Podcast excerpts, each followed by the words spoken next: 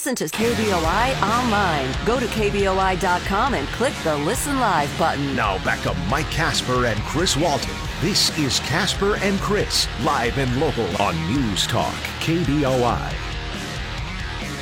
The outlook on Idaho's drought for the past two water years has not been looking good.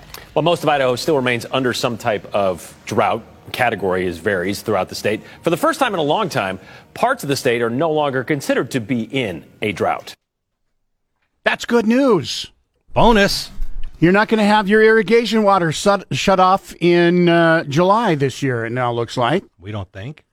As of right now, that's what they. It, it would have to get you know 150 degrees for a couple of weeks. Well, you know, Armageddon could be coming. Mike, I'm not saying it's not.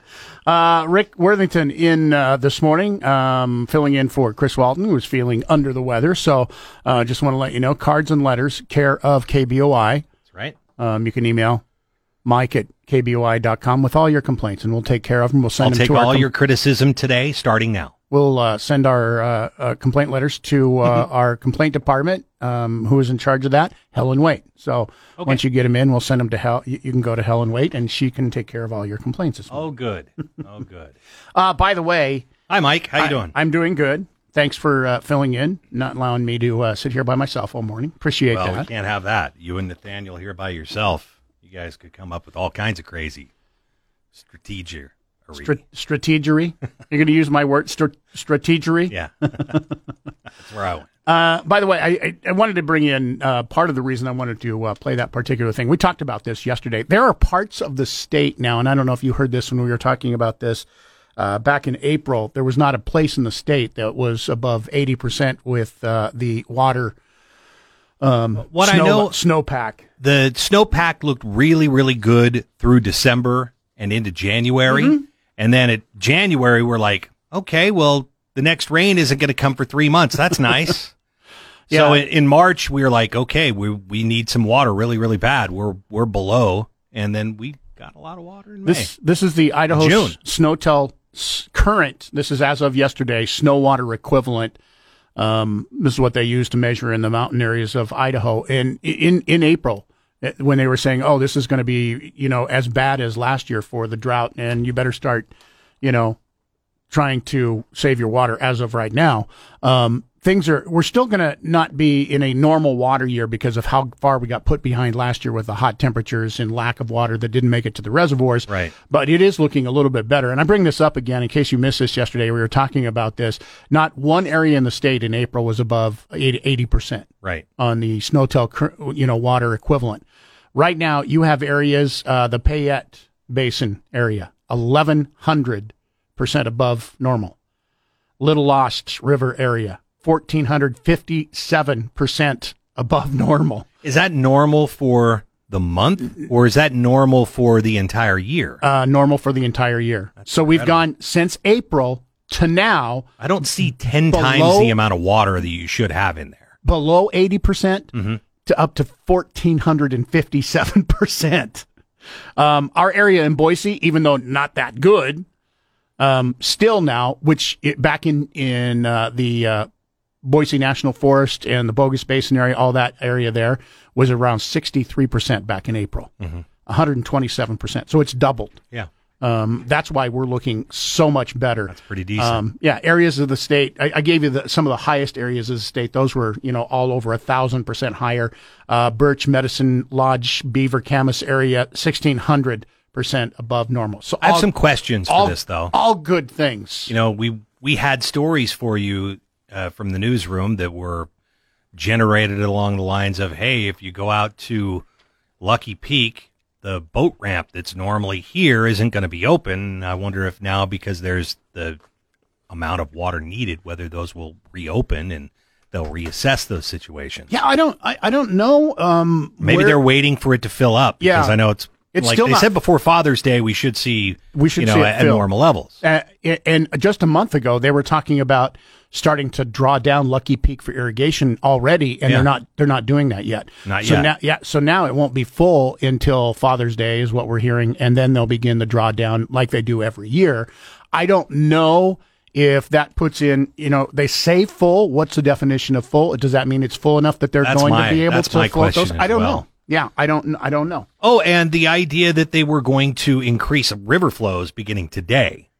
Uh, they said that uh, its you know current rate of about 500 cubic feet per second would Mm-hmm. be 1800 by Monday. Oh, they wow. would start That's increasing it a today, and that they would you know gradually increase so it doesn't just come flying down all at Right. once. But But the difference between going 500 feet per second, which is what most people, you know, it- when it's rafting season, that's that's what it is. The difference between 500 and 1800 feet per second is if you're rafting this weekend means that you're going to get there about 20 minutes sooner.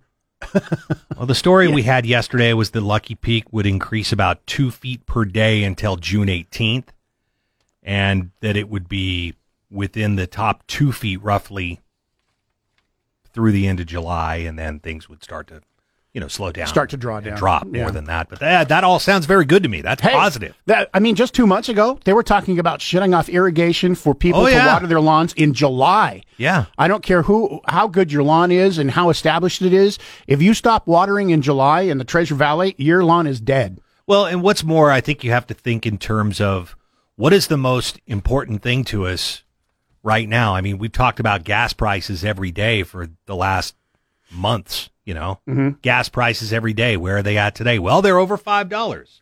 Oh, well, we're supposed to be over $5 as an average for the whole state. Well, we're past that now.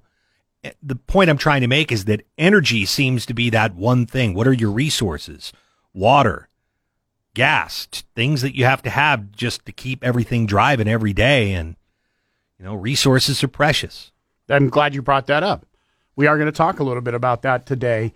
Um, the legislature wants to call themselves back in for a special session, and they would like to try and lower, take, I guess you'd call it a holiday, a gas tax holiday.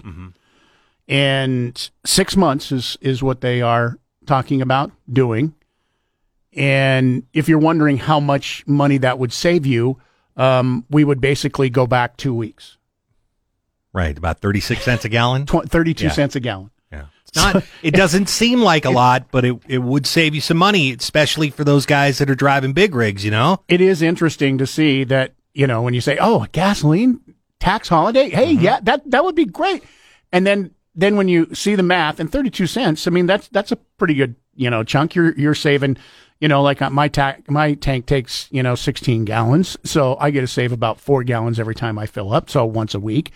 Um, but basically, just as much as as fast as gas has risen, we're we're only going to go back two weeks. That's Mm-hmm. what gas was, you know, um, two weeks ago. By the way, uh, gas rose again yesterday. I know Another- you're not shocked. Another six cents um, We're not done. since Tuesday. We're not done. Uh, we we told you about the possibility. J.P. Morgan predicted that gasoline by August would be six dollars and twenty cents. That's the average for United States, six dollars and twenty cents. So what does that mean for Idaho?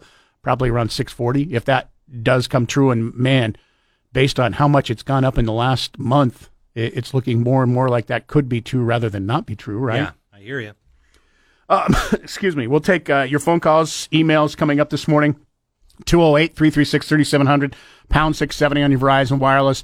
Rick Worthington once again filling in today. Uh, we've got a lot more to talk about. We'll share that with you coming up here. Right now, though, it's time for a check on sports.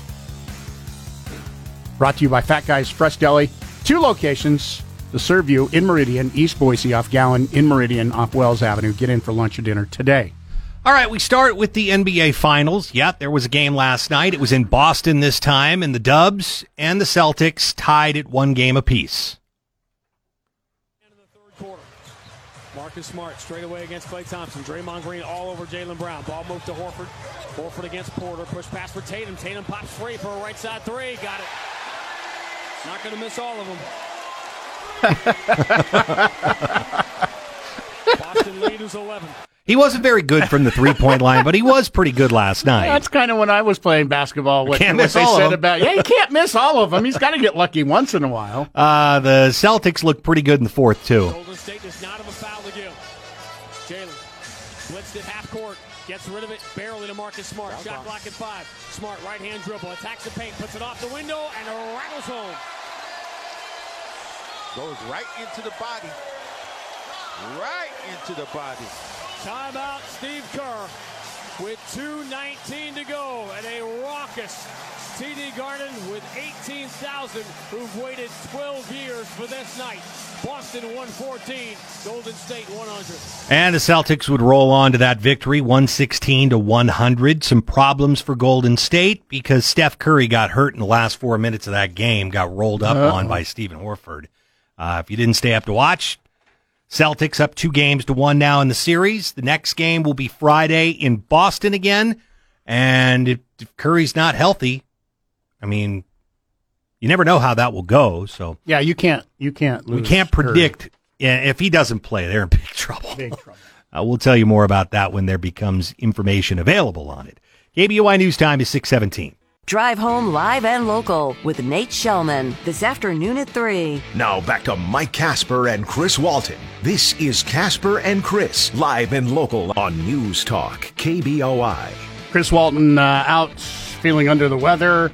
Rick Worthington in, feeling over the weather. Uh, Something like that. The good news is for you that tomorrow we have our hometown breakfast going on at Rooster's Eatery and Catering, Emerald and Maple Grove in Boise.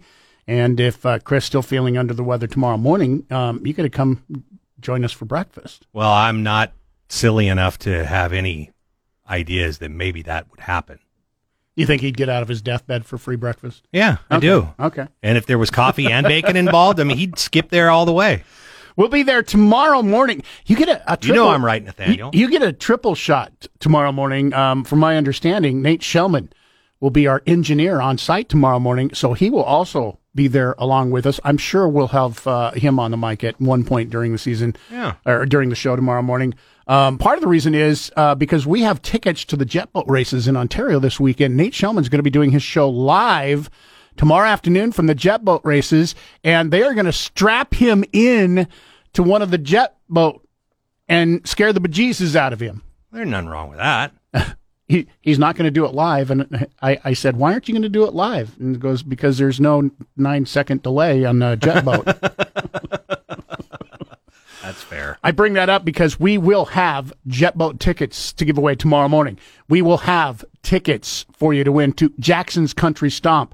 We will have tickets to win to the Boise Hawks. There we go. Free giveaways all morning long. In addition to breakfast, it's all happening. Hopefully, we will see you at the hometown breakfast brought to you by Cloverdale Plumbing. Once again, tomorrow they open up at seven. We'll be there beginning at six. Roosters, uh, Emerald, and Maple Grove. Um, we told you about the weather. You, you, heard the weather in the forecast. We're going to be what mid 80s today, near 90 tomorrow. Yeah. Um, yeah. Really nice. And then once again this weekend, the weather is going to suck. I wish they would do that during the week. Crappy weather during the week, nice weather on the weekend. Uh, I bring this up because um, Patriot Thunder, who we had on the air with Man, us, man, they've they, gotten hosed the last couple of really weeks. They really have. So Patriot Thunder was supposed to happen um, two weeks ago. But the weather no, it was supposed to happen this last week. That's right. Uh, this last and weekend. then they rescheduled it. They were going to do it this weekend, mm-hmm. and but now they're looking at the forecast like, well, that's not going to work. This is the uh, statement we got from Bruce Wong, uh, who we had on the air with us. As you have all witnessed, we are in a very unique weather pattern for June.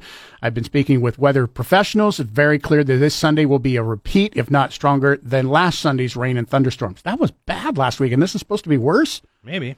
In line with our concerns last week for safety of our participants, our police escorts, the gunfighters at Mountain Home, and the public regarding Sunday's forecast, we will delay the running of the 2022 Idaho Patriot Thunder to Sunday, July 10th.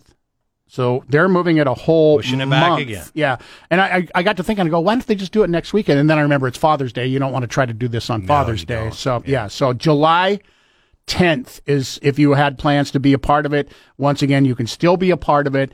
Um, a huge success year as, year after year, but it will be going on now July 10th. For those of you who live in the Meridian area, don't worry about a howitzer waking you up at uh, this this coming. Not this time. Yeah, this coming Sunday morning. It will be July 10th. So, anyway, sorry to hear that, but uh, for those of you, they, they're not canceling it, just postponing that. Keep that in mind. 208 336 3700, pound 670 on your Verizon Wireless. Lots to talk about tonight. Um, we've got High Theater in Washington, D.C. Will you be watching it tonight? Uh, we'll also talk about uh, gas tax temporarily a vacation from your gas taxes? Would you like to see that here in the state of Idaho for six months? That's what's being proposed. We'll talk more about that. And uh, of course, it's another day, um, another chance about talking about Gun laws, the House passed a package yesterday. We'll give you the details on that and a whole lot more coming up. For your Google Play, simply say, Hey Google, play 670 KBOI. Now back to Mike Casper and Chris Walton. This is Casper and Chris, live and local on News Talk, KBOI. By the way, um, in addition to the Bear Valley rafting half day Payette River trip that will be our sweet deal tomorrow morning at 9 o'clock, there's another sweet deal. We have two coming up tomorrow morning. Uh, the other one is the pork belly and Kuna $50 gift certificate. You've been there, right, Rick? Fan- Pork belly? Fantastic Oh, yeah. food. Been there a Once bunch of again, times. Um, if, if you like um, gravy, get yourself a cup of gravy. Don't even need to put it on anything. It's that good. Uh, $50 for only $25. It's one of our two sweet deals available. Get one or both tomorrow morning beginning at 9 o'clock. Am I wrong by saying that the standard of any good breakfast place is the gravy that they have for their biscuits and gravy? If you can't do biscuits and gravy right, I've got a problem. There's Am I- you with me, surprisingly Nathaniel? There's surprisingly a lot of places that you know don't necessarily do it right. There's others that do do it right, and then there's those like pork belly and Kuna where it's beyond anything that I've ever had before. That's not hyperbole. It's just That's what I'm saying. I was raving uh, when I was having it, and I wasn't kidding. I would take a thermos and fill up a thermos full of their gravy. It's that good. I've been to a, a breakfast place in California where they didn't have biscuits and gravy on the menu. oh, they should be. That And should I'm be like, against the law. What are we doing here? Yeah, should be against the law. Excuse me. It's a, they've got like everything has avocado, but they've got no gravy. Let's move. It's time to leave. Kenny in Meridian, uh, thank you for hanging on uh, with us this morning here on News Talk KBOI. Good morning to you. Good morning, gentlemen. How are you? Good. Morning. Good. I'm gonna I'm gonna upset you guys. I don't I don't eat pork because that stuff just makes me ugh. We can't be Sorry, friends, but- Kenny. Sorry. That's all right. I, I no matter what I said about myself, I like you guys. You guys rock. Thank you. Thank you. All right. So I know gas prices are ridiculously high. You know, I work for a company that you know has to pay for gas all the time. But I'm listening to a news feed yesterday about Mayor McLean. You know, if you want to call her that, uh, she's given her employees a raise for three months for to help um, uh, offset the cost of uh, the cost of living. And I I haven't heard you guys talk about that or not, but boy, I tell you what, that got me hot under the collar. I was like, why in the world do you guys get special privileges and the rest of us have to bust our butt just to make me ends meet? Well, we did have So that as a story uh, in, in the newsroom. I'm, I'm sorry you missed Oh, that, you? but yeah, we we did. We wrote that up. Oh, okay. Um, I right. I don't have a problem with it. Um, knowing how poorly staffed the city of Boise is right now, you've got and it's like that in everybody's office. It seems. I know it's like that most places right now, especially restaurants where you go in and they've got you know two servers to a huge room, and Right. you know they'd have more if they could get more. But uh, the city of Boise employees are all covering for somebody and then somebody else, and I don't personally have a problem with it, knowing how short staffed they are in just about every department. What is is your problem? Just the fact that it's your tax dollars that go to see that? Is that is that what your problem is, or the fact that you can't get a raise like they're getting a raise? Both. Both. Okay. because yeah, we both. I mean, we all we all got to suffer, and I just uh, it, it just frustrates me. The tax dollars get to go to people to help offset their costs of living and things like that. You know, the nice uh, thing about them being so understaffed right now is that they're not having to redo budgets or anything like that because they're saving so much money from people not being Yeah. employed that they have a big surplus What of they- money that they have, like, they can spend right. About a hundred open jobs right now. The city of Boise. I don't recall what the number is. I'd be making it up, so I, I won't go there. But it, it's it's a lot. It, they've got a lot of people, Okay. a lot of openings. So giving a little adjustment here for the employees that are working and you know working their butts off is it's okay for me. Thank you, Kenny, for the call. Appreciate Well, your thoughts you this for- morning. Yep. Thank you guys. Have Thank yourself a good day. Yeah. You too. Bye. 645. Let's get a check on what's going on with sports. Once again this morning, brought to you by Fat Guys Fresh Deli in Meridian and in East Boise, just off Gowen Road, next to the Albertsons over there. Get in today for lunch. They open up at 1030 every day, Monday through Saturday. Fat Guys Fresh Deli. Mike is so insufferable when the Mariners are winning. Keaton comes set. And a pitch. Fastball swing on, hit the other way past the diving Bregman. Getting a wave on his winker. Comes around third. Alvarez boots it out there. Getting to third safely is Julio. And the Mariners have tied this baby up in 1 1. See, the problem is, I love nothing more than watching the Astros lose. That's what I love. Do you know that's the first time that they have won a series in Houston since 2018? Well, here was the here was the big hit of the game. Bell lead at third. One out the stretch, and the pitch is Jesse swinging a ground ball left side and through for a base hit. Here comes Trammell on to score easily, and the Mariners have a 6 3 lead. Jesse Winker just reaching out, pokes a ground ball wide of Bregman at third. He was the only one on the left side of the infield. 6 3. Mariners lead the Astros here in the top half of the eighth, and here comes Dusty out of the dugout. France had his ninth homer of the year.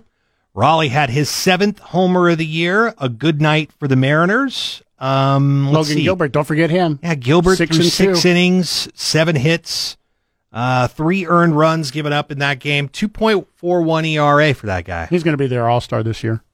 Well, I hope so because they haven't got any others right now. Uh, J Rod.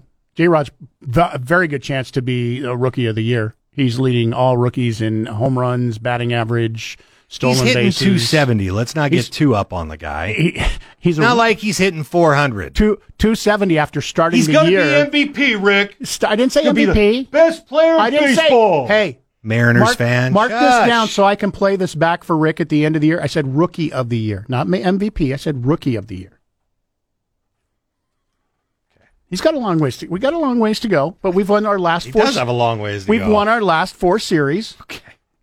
6 3 win over the Astros, and Mike's calling for a World Series championship. KBOI Well, News some- time is someday I'm 647. keeping my hopes up that they just make the playoffs for God's sake. That'd be good. The Great One, Mark Levin, tonight at 7. Now back to Mike Casper and Chris Walton. This is Casper and Chris, live and local on News Talk, KBOI. Once again, uh, Chris Walton is uh, out this morning. Rick Worthington filling in. Appreciate it, uh, Miss Rick. him so much. Imagine you probably do. Phone lines are open 208 336 3700, pound 670 on your Verizon Wireless. Uh, those are also good numbers to remember for our Casper and Chris damn near impossible question brought to you by Berkshire Hathaway Home Services, Silverhawk Realty. The place to go when you're looking uh, at buying, selling real estate. Maybe you would like to find out how you can invest in real estate. They can help you out. 208 888 4128 today. Another chance at a $50 gift certificate to DeLuca's Italian restaurant in downtown Boise, located in Bodo. Free gift certificate. This will be coming up in the 8 o'clock hour. Start working on the question right now. Um, our question today, constitutional amendment lowering the age to vote nationwide was passed back in 1971. But the first state to lower the voting age from 21 to 18 happened many, many years before that. What state was the first state to lower the voting age to 18? If you know, stick around. Your chance to win coming up here in the 8 o'clock hour. Be a part of the show at 336 3700 or toll free 1 800 529 KBOI. Now back to Casper and Chris on News Talk, KBOI. 707, uh, Rick Worthington filling in for Chris Walton, who's feeling under the weather today. Thank you, sir. Better get better soon, Chris. Two, well, you don't want him to get better too soon because you get bre- free breakfast Well, tomorrow. I'm, if- I'm not counting on you that. know? If I get to go and have breakfast with you tomorrow and get paid for being out there, I'm going to be I'm going to be pretty excited Yeah. about that, Mike. 208 336 3700, pound 670 on your Verizon Wireless. If you want to get through this morning, you can also email us, mike at kboi.com. Text us, same as our uh, main number. You can also call toll free, 1 800 529 5264. Are you uh, already making the popcorn, getting ready uh, for tonight's high theater in uh, watching the made for primetime television show of uh, the House Select Committee on the January 6th insurrection? I and- will you and I are gonna, attention. I, I know, I know you I'll and I are going to be watching this because you know it's it's news and we want to be able to uh, talk about it. I'm curious. Will you? And I'm talking to the listeners, not you, because I know we'll be watching it. He's tuning in. Okay. I don't, I don't know if I'm going to watch it for three straight weeks. Um, but they are doing this during prime time tonight to try and get as many eyes on it as they possibly can. That's where the theater part comes in. What is the end game of this going to be, Mike? I have no clue. I, I I think they want to try and, and show America that it was worse than we even thought. I think they probably are as well, and I think it probably is. I think it probably is a lot worse than we thought. I don't know. I, I think uh, an insurrection at the nation's capital is, is about as bad as you can get. I don't know how you, you know, make it worse than that. Oh, I can tell you how. How's that? There's some type of conversation that occurred between people in the White House and people that were going to do the insurrection. That's how it gets worse. I don't know if that's the case, and I'm not. I'm not saying that it is. Okay, I'm just saying that's the worst case scenario. Proud Boys had some kind of communication with the President of the United States. Certainly wasn't the Vice President of the United States. Let's just say there there was. Okay. Let's, for the sake of argument. For the sake of argument. For the sake of was, argument, there's some kind of that- conversation that they got between the Proud Boys and President Trump. phone number of Trump or, or Twitter or whatever. Actually, was he was he even on Twitter then? I Proud Boys were protecting plenty of uh, people before the insurrection occurred. What's his butt? Uh, I'm sorry, I'm I wasn't prepared to go into this, so I'm I'm forgetting the gentleman's name that I'm. I'll I'll figure it out and I'll Okay. talk to you about it in a second. I, I had a point and I lost it. I'll get there. the uh, January 6th panel, it's a House Select Committee. Uh, one of the members of those committee, Dep- Democratic Representative Jamie Raskin, says that the panel has evidence of a lot more than incitement. Take a listen. And is Donald Trump the center of this conspiracy? Are you able to connect those dots? Well, um, I, you know, people are going to have to make judgments themselves about the relative role that different people played. But uh, I think that uh, Donald Trump and the White House were at the center of these events. That's the only way, really, of making sense of them all. Uh, of course, the House and the Senate, in bicameral and bipartisan fashion, have already determined that um, the former president Donald Trump incited an insurrection uh, by majority votes in the House and the Senate, although uh, Donald Trump wasn't convicted by the requisite two thirds majority, but uh, commanding majorities found that uh, he had in fact incited this insurrection. But uh, the the select committee has found evidence about a lot more than incitement here. And we are going to be laying out the evidence about all of the actors uh, who were pivotal to what took place on January 6th. See, already I don't like. You're going to have to use your judgment to decide instead of we have evidence that proves. So now we're. Ha- I mean, you just have to use your judgment. I remembered the name of the person I was thinking of. Yes. The Proud Boys on January 6th were protecting and acting as bodyguards for Roger Stone on that day. And so I know that there was some type of communication between Proud Boys and Roger Stone at the very least, and Roger Stone very well connected to the president, as you know.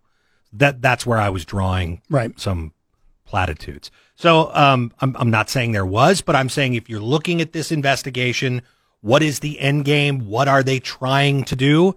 They're trying to tie the insurrection to the guy in the White House, and I think that's really what they're hoping to show the American public. Yeah. Whether or not they will or not, I can't tell you, but that's where the drama comes from. And honestly, if there is something that connects the two, I should I want to know about it. I think everybody should. Is it enough to just say, "Hey, they were talking"? No, no, it's not. I think you need more than that. Absolutely, you do. However, if you can prove that Proud Boys or whoever the insurrectionists were, if they were not just instigated by the president, if there was some type of communication there, um, yeah, I, I think that that will play pretty big on, uh, especially whether Donald Trump runs in the next election or not. I still don't think he's going to. I don't think he is either. Now, I, I think I think that uh, ship has sailed, which is typically the case. I mean, isn't there only one other president who's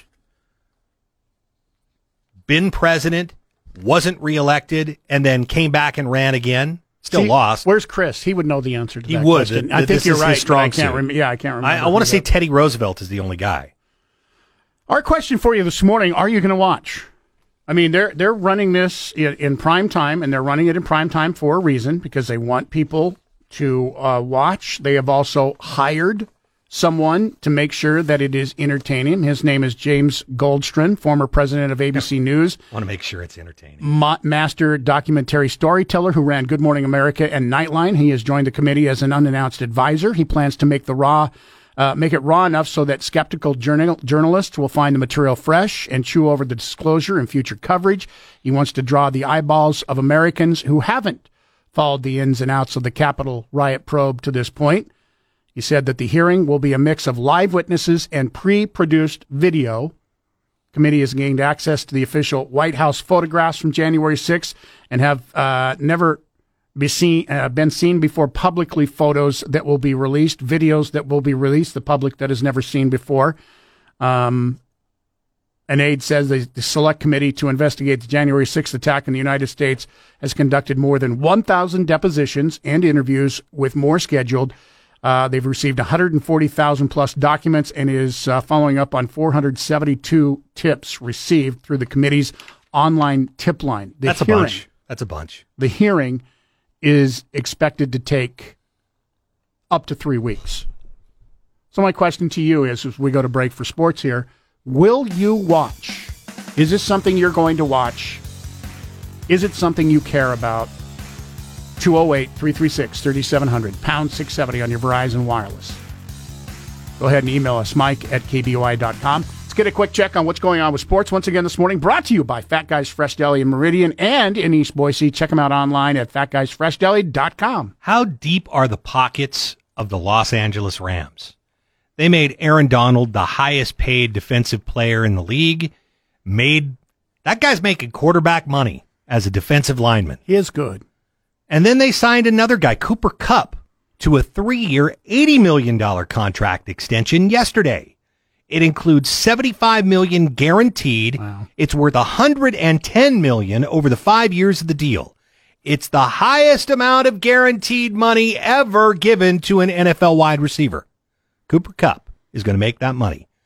More than Tyreek Hill by about 3 million, more than Stefon Diggs by 5 million, more than Davante Adams That sucks. by almost 10 million dollars. I say that sucks because DK Metcalf is up for contract. He's watching all these guys licking his chops, going, Mm-hmm. I'm going to make $25 million a year as a wide receiver. Got to stay healthy. Last season, Kupp led the league with 145 catches for 1,900 plus yards and 16 touchdowns, and that was just during the regular season. He caught a pair of touchdowns in the Super Bowl. He was named MVP of the game. He became the fourth player since the 1970 merger to lead the league in receptions, receiving yards, and receiving touchdowns. Can you name another guy who's done it? No, Yes, you can. I can. Jerry Rice. Oh, that's right. And then Jerry Rice, and then I don't remember who the other guy is, but he was probably pretty good. Actually, I think it was Randy Moss. Might have been. Um, yeah, Cooper Kupp is pretty good, and he's getting paid as well. But I just I'll ask the question again: How much money do the Rams have? Because they're throwing some serious change around at these two guys, What it and they're paying a quarterback. yeah, what it tells you is they think that they have uh, their window is still open for another Super Bowl, so they're throwing it all this year. I think you're going to see all you know a bunch of these going away here. Well, they don't have a first round pick for the next so many years. Yeah. I mean, they traded all those Yeah. guys already. And we'll see. KBOI news time is seven eighteen. Time for the Morning Market Report. Powered by CapEd Credit Union. Keeping you informed about your money before the market opens. Sponsored by Tree City Advisors. On News Talk, KBOI, Boise. Well, a couple of hours ago, the uh, futures looked pretty good. Uh, not so much now. Looks like everything is uh, going to be down uh, as we get into the opening here in a few minutes. Uh, did want to talk Jeremiah Bates with us to talk about your money this morning. All star Jeremiah Bates. We we Making uh, a mountain, mountain out of a molehill, Rick. we want to talk about uh, home construction. Um, you got home prices that are starting to fall. Mortgage rates are rising. Um, how, however, one good thing that over the last year and a half that has been causing increase in home building seems to be going down.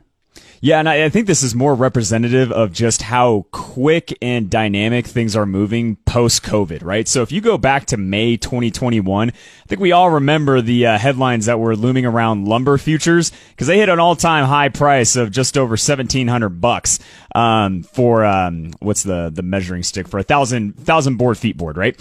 Um, and that was almost sixfold above what the price was in April 2020, which is around $300. So that's when really these talks around inflation and how things are overpriced and that, that rubber really started to hit the road. Well, now fast forward about a year later and you're starting to see a starkly different picture, particularly for lumber. I mean, it's down 30%. Um, or no, even more than that. It's down 48% from the recent highs that we've seen. So it's down almost 50%. And estimates are, analysts are estimating that's going to drop even lower than that. And it's not really a surprise because we're seeing Number one, a build up in inventory for new homes, right? So in April, there was a nine month supply of new homes up over four and a half percent from the same time year, a year ago. So you're starting to see the effects of higher rates. You're starting to see the effects of reduced disposable income. All these things are coming to a head where it's certainly weighing down on the demand, particularly for new home builds. So we're looking at a nine month inventory that's up, um, over, up almost 5%. So no surprise that that's certainly going to weigh down on that lumber price because demand is just low. So, in my opinion, it just shows how quickly things can change, particularly in the commodities market. And the lumber lumber futures market is is historically very volatile on its own, but we're also seeing it come under some significant uh, drops, some significant selling pressure because. Hey, you look at people with less money. You have people dealing with higher interest rates, higher gas prices. Geesh, uh, all these are coming to a head and certainly affecting the, the price of lumber. Uh, what do we have to look forward to uh, here to the final few two two days of the week? It looks like uh, as of right now, the stock market hasn't done uh, good every day. It looks like it might be pulling back up. Like I said, two hours ago, the stock market futures were up over 200 points. Even yesterday morning, um, we were up a couple hundred points, but uh, ended the day down what I think over 200. Yeah, no, we were certainly looking at. I mean, like you said in the futures market a bit earlier, it looked like we were going to be off to a, a very uh, positive open to the upside, but not the case. Um, really, what the market's going to be looking for now is the CPI readings that are going to be released tomorrow. So hopefully we're starting to we're going to start seeing a deceleration in these hot inflation numbers that we've been seeing month over month if we get a good inflation read, this will likely be digested positively by investors and we could see a quick bump, a solid bump to end the week. However, if it's status quo or a surprise to the upside, meaning it, it the inflation numbers come in hotter than anticipated, I would anticipate some volatility and to close out the week uh, with some significant selling pressure. So the, again, what's top of mind is inflation. What's top of mind is the Federal Reserve, how aggressive they're going to be with interest rates, and if we get more and more hot inflation readings, we don't see it decelerate the the uh, anticipation of the Federal Reserve sinking us into a recession or cooling us down too quickly. Uh, the market doesn't like that. They have some uncertainty, and they will certainly react. I would just like to point out that when he started, I heard slumber futures instead of lumber futures, and, and I was like, "It's not looking real good, Jeremiah." Kids. You know, it's summertime. It's, All right. slumber futures are not good. Uh, thank you. We'll get an update from you here in about an hour after the market opens and talk to you again uh, for a Friday uh, tomorrow morning. Thanks, gents. Tonight at 10, it's Michael Knowles. Now back to Mike Casper and Chris Walton. This is Casper and Chris, live and local on News Talk, KBOI. 743, Chris Walton out today. Rick Worthington filling in. Phone lines are open at 208 336 3700, pound 670 on your Verizon Wireless. If you would uh, like to weigh in this morning, you can also email Mike at KBOI.com, send us an instant message through our fan page on Facebook, or you can text us, same as our main number, 208 336 3700. About half an hour ago, we uh, talked about the uh, January 6th Select Committee hearing that is going to be going on prime time tonight. Theater for you to watch during prime time. It's that important. Are you going to watch it? Just wanted to put that out there. There's there's no right or wrong answer. Just curious if you are going to watch. Kenny writes in a text message at 208-336-3700. Hell to the no. Won't be wasting my time watching. I believe it's all lies. Uh, Vic writes in, thank goodness my son has a baseball game tonight. Well, Vic, don't don't forget this is just one night. Well, you've got plenty You of time to catch you got up. about three weeks uh, of this going on, and maybe your son has a game every night. You lucky guy, you. Uh, Al writes in uh, email Mike at kby.com. The idea of a primetime analysis of January 6th is just a Al. I can't say that word. Uh, crap show. Sensationalism for the masses, irritainment. Is there really any expectation that the primetime program will be fair and balanced? That it won't be biased because the producers know 95% of those watching the first program will watch any of the subsequent episodes, episodes and get the whole picture. I will be as far from any source of broadcast media as I can get during that time. No substance. Okay. Uh, well, if there is no substance, we'll tell you there was no substance. Yeah, you don't have to watch it. You can yeah. listen to us tomorrow morning. We'll tell you if there's no substance, all right? But if there is something there, don't be surprised if you hear about it. I mean, don't be so locked in to the party that you can't accept there was actually something really wrong going on there. Well, I think if there we, was something wrong going on there, you should pay attention to it. Yeah, I think we all know something is go- was going on there. I mean, we all watched it. We all listened to the reports of it happening. Um, Nate and I, like I said, we sat in the studio for two hours mm-hmm. watching it live and talking about it. Uh, John writes in insurrection. I doubt it, but what they won't investigate is the documented factual evidence that there was widespread corruption in many blue states. The documentary 2000 Mules paints the picture, and it's pretty compelling. No feelings involved, documented facts, but they won't investigate that.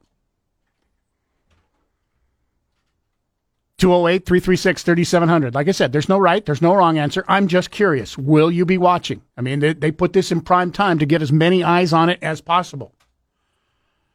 Paul Nampa, good morning. You're on News Talk KBY. Can you hold on, Paul? We need to get to uh, sports here. I want to I want to hear. I want to give you plenty of time to talk, but can you hold on for just a few minutes? Thank you. Yes. All right, hold right on, on right there. All right, let's get a check on what is going on in sports. We'll get to Paul. Um, you can weigh in also. You can either call us, you can email us, you can text us. Will you be watching tonight? Prime time special, January 6th, insurrection. The hearing, select committee hearing, is going on tonight. In the meantime, let's get a check one final time on sports this morning. Rick Worthington here with uh, this update brought to you by Fat Guys Fresh Deli and Meridian, the place to go for lunch.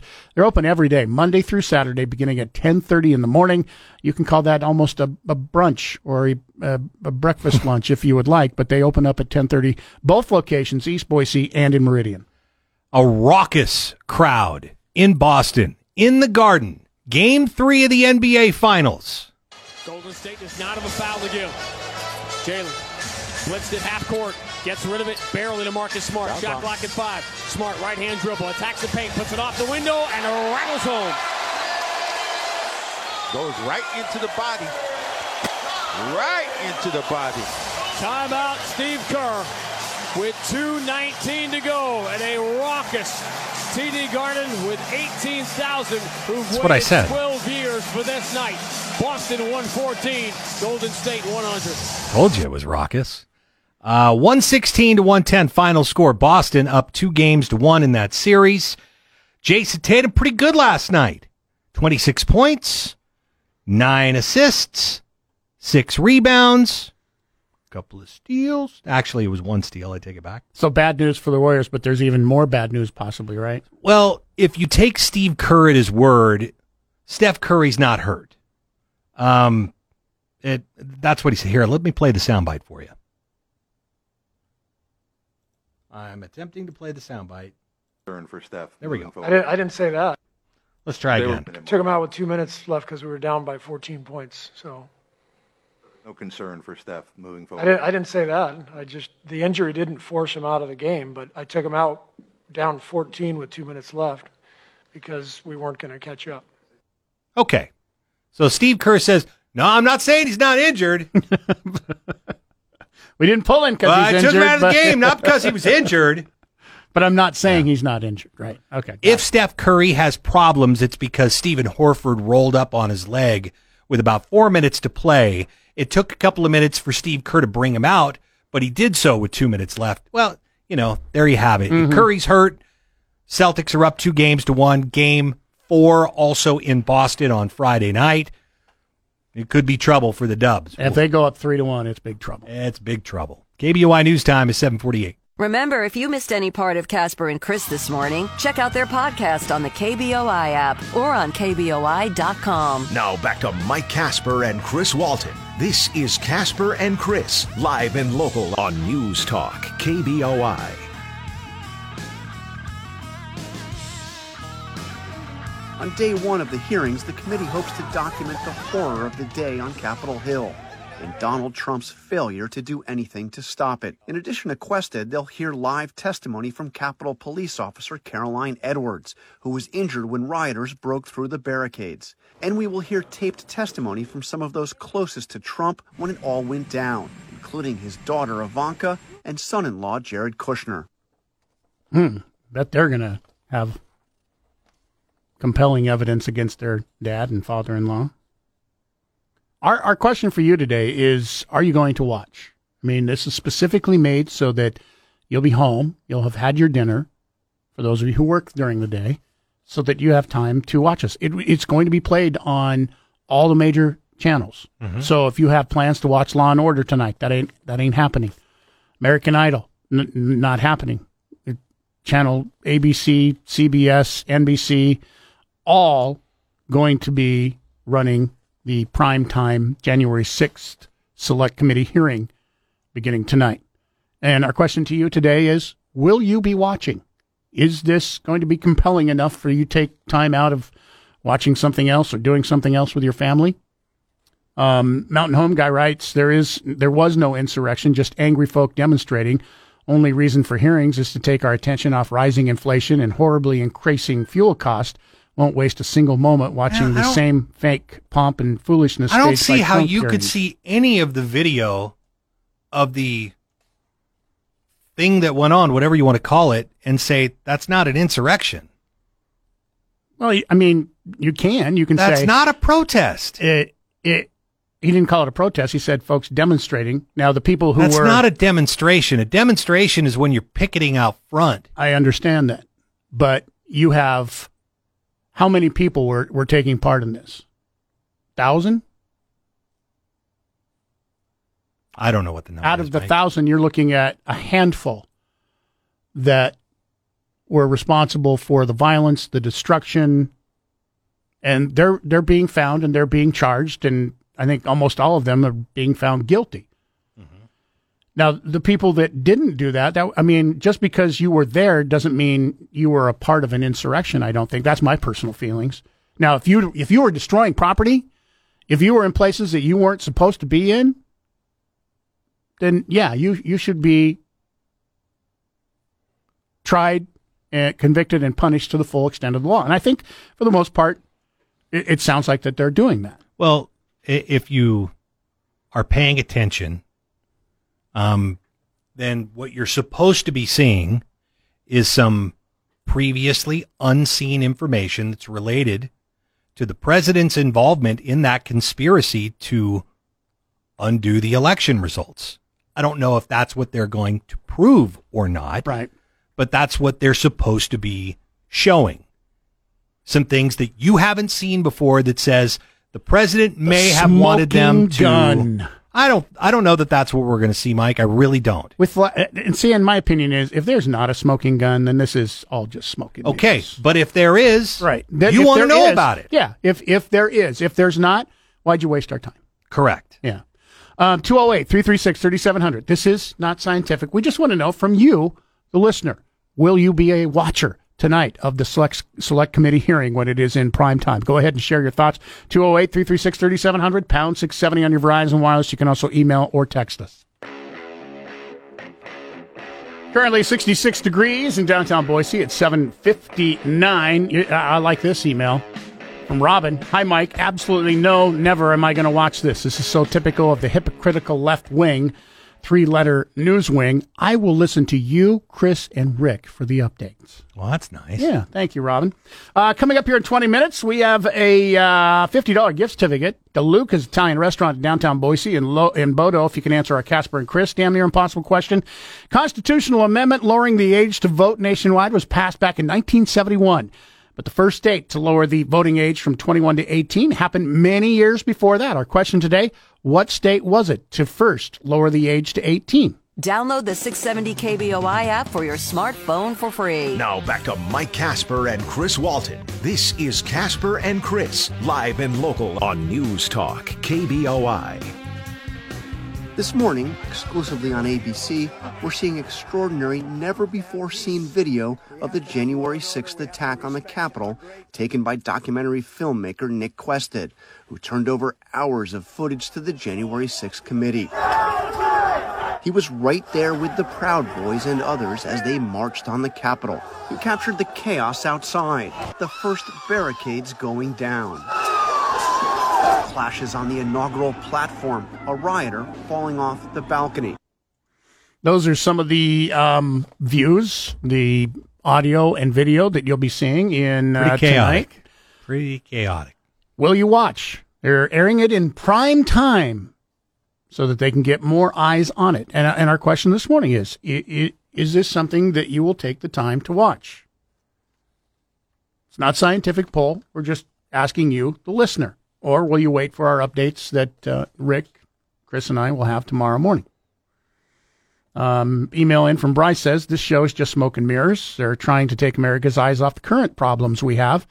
This is going to be a one sided show. They're also going to show cut ups and a bunch of BS that we've already seen that don't have anything new and guaranteed they won't show any video of Capitol police officers firing off flashbangs into people just standing around with flags, nor will they show one Capitol police officer beating that lady to death while she was unconscious. That didn't happen, by the way. There was no police officer that beat a woman to death. Now, the police did shoot a woman. That's the only death that happened. But yeah, they didn't. They did. So there, that that won't happen. Um, this is a dumpster fire, and they're trying to save midterms. That's it. Well, if you want to look at this in with non-political eyes, I'm all in favor. it. It's hard to look at it at non-political eyes. Well, I- I agree. I mean, it is it is political. You know what I mean? See, I, I don't know that you have to look at it that way, Mike. I don't. I If it- don't. If want it's not to- political, why are they running it in prime time? well, that that's a very good point, and I'm not going to argue that. That that's the only reason I say it's political. If it's not political, you run this during the regular business day. You don't run this because prime time for the, for the congressmen, the House Select Committee that are going to be doing Yeah. taking part in this is nine o'clock till like one o'clock in the morning tonight. No, I, I get you, and, and I'm not saying that that's not done for a political reason. I'm saying, can you look at evidence?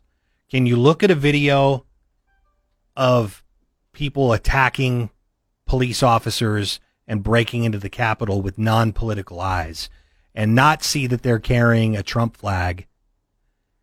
Can can you do that? Can you just say there there's people attacking the Capitol? and not say those are Trump supporters that are attacking the Capitol. Can you do that? That's why I'm saying, can, can you look at evidence and not be biased by what they look like or the flag that they're carrying? I think that's what you need to do. Um, now, can you do that or not? I don't know. That's why I think, asking. I think there are so many people that are already so defensive because they're a Republican or a Democrat they're more about the party than they are about the evidence. And that, that's what I, I wanted people to get away from. Just look at the eyes through non-political eyes if you can. And if you can't, then yeah, don't watch it in prime time. Just take the highlights from MSNBC or Fox News. Just go ahead No, and do no, that. No. Well, yeah, that's where No. your party's at. Go ahead and just do that. Take the highlights on News Talk KBOI tomorrow morning. You listen to, to you No, listen you us. can't do that because we're going to do it non-bias. and if you're going to listen to us instead of the biased reporting you're going to get from those clowns, do that. Paul in Nampa, good morning. Are you going to watch tonight? Paul? Who? Paul, are you there? Oh yeah, I'm Yeah. here. Yeah. Are you going to watch Yeah, tonight? so It's, it's- it's out of curiosity more than anything else. I'll watch it. Uh, I, I see it as a political exercise. The problem they've got with it is they don't have any Republicans. They have a RINO, but they don't have any Republicans. I think keeping them off and not letting McCarthy pick the people that he wanted to be on that has kept it a, as a partisan exercise, and there's only one winner in this. You look at the people that have been sentenced so far for trespassing, that they were put in solitary confinement. Now, how many people do you know have ever spent time in solitary confinement for trespassing? If it was an insurrection, where were all the guns that they brought with them when they came in? I didn't see one. The only gun I saw was the one that shot shot that that American veteran, that woman. I forgot her name, unfortunately. Yeah. So I, I'm a little. It's it's it's almost like they want to they they want to make something out of nothing.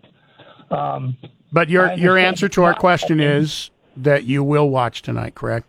Just out of curiosity. Yeah, All right. absolutely. Out of All right. curiosity. Thank I don't you. think that's nothing. Thank you for the call. I disagree. I And don't I- think what I- happened is nothing. And I, don't also agree. d- I, I disagree too uh, in that you don't have to have guns to have an insurrection. No, you do not. Yeah, I, I, I will disagree. Uh, Jerry writes in, morning, I might watch. It's going to be nice this evening, no rain, so got to catch up on yard work.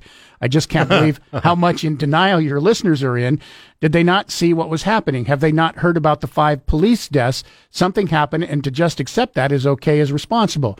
If they're okay with how January 6th played out, then Idaho has definitely turned extremist.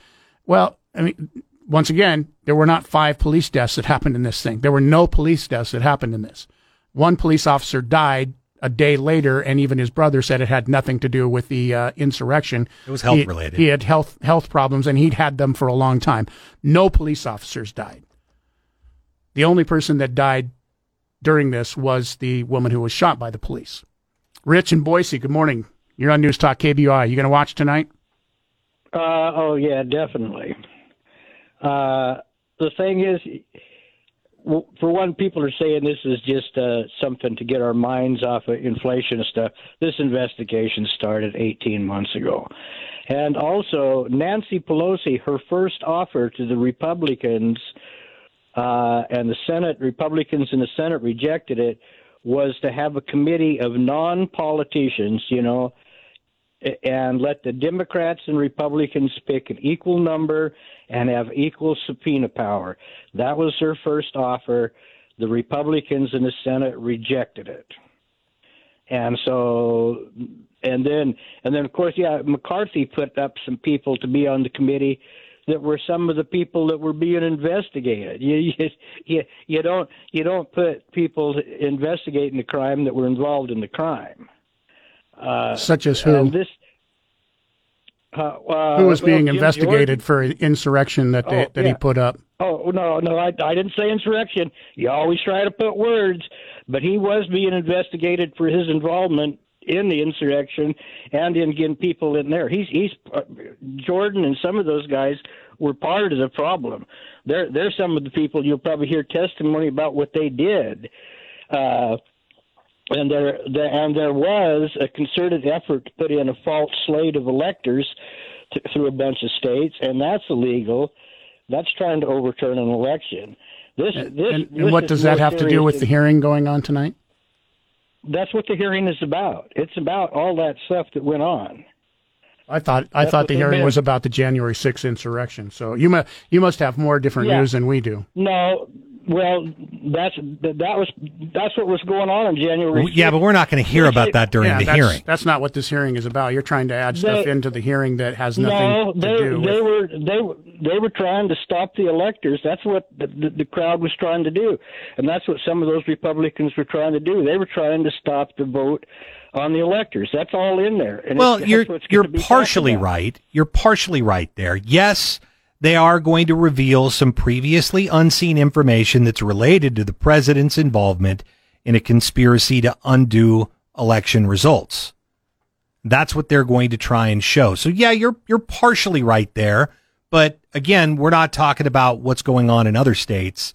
We're still just talking about what happened during that insurrection. We'll talk more about this. Just curious if you are going to uh, watch tonight. So far, we've got two people that said one said he is going to watch, another said uh, they might watch if they get done with their uh, lawn work.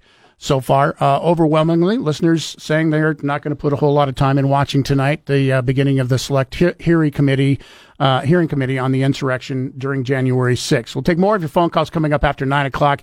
Um, we've got our Casper and Chris damn near impossible question coming up here next. Fifty dollar gift certificate on the way for you from uh, DeLuca's Italian Restaurant, and then after news at the bottom of the hour, we'll talk some Canyon County business this morning with Canyon County Commissioner Leslie Van Beek. She'll be here live with us this morning. That's all coming up on News Talk KBOI. Today from 10 to 1, it's Dan Bongino. Now back to Mike Casper and Chris Walton. This is Casper and Chris, live and local on News Talk, KBOI.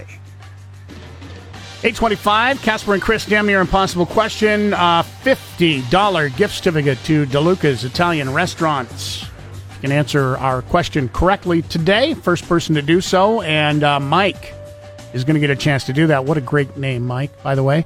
um, Mike, constitutional amendment lowering the age to vote nationwide passed back in 1971. But there were uh, states that lowered the voting age to 18 before that happened, one of them many years before. Which state was the first state to lower the voting age to 18? Georgia, I believe. That would be Georgia. Yes, they did it in 1943.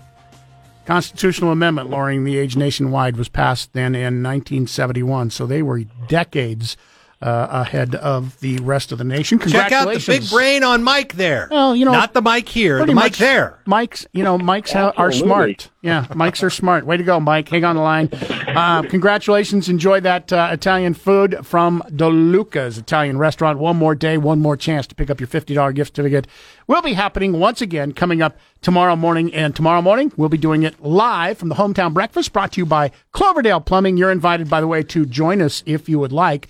Um, uh, we're going to be out and about at Rooster's Eatery and Catering, Emerald and Maple Grove in Boise. Um, they open up at seven o'clock for breakfast. We'll be there six until ten for our show because that's our show. Um, but then we'll we be there for sample before breakfast. seven o'clock? I mean, Uh, we- some it depends maybe on sample It depends things? on the uh, place. Sometimes they open things up and start cooking before the uh, general public gets in. Yeah. Um, you know, smart places. Um, there have been places in the past. Those are the smart places that just bring me a plate of bacon before the show even begins. Love those places. That hasn't happened in a while though. Um, but they open up at seven o'clock. Hope to see you there. Now we have a whole bunch of stuff to give away tomorrow. We do. We have jet boat races tickets. Uh, Oh, that's in Ontario this weekend. Yep. Nate Shelman, by the way, will be doing his show live from a jet boat.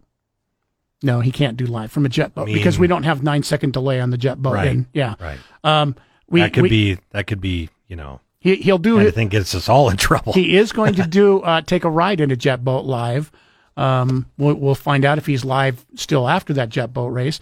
We'll also have tickets to the Boise Hawks to give away tomorrow. And if you'd like to see a great country concert coming up here, uh, Jackson Country Stomp coming up, Idaho Center this month. Um, we'll have those tickets and breakfast. What more could you ask for? It's all going on tomorrow morning.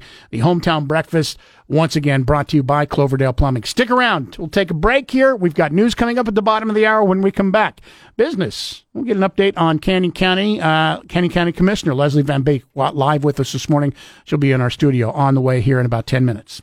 Get 670 KBOI on Alexa. First say, Alexa, enable the 670 KBOI skill. Then, when you want to listen, say, Alexa, open 670 KBOI. Now back to Mike Casper and Chris Walton. This is Casper and Chris, live and local on News Talk, KBOI.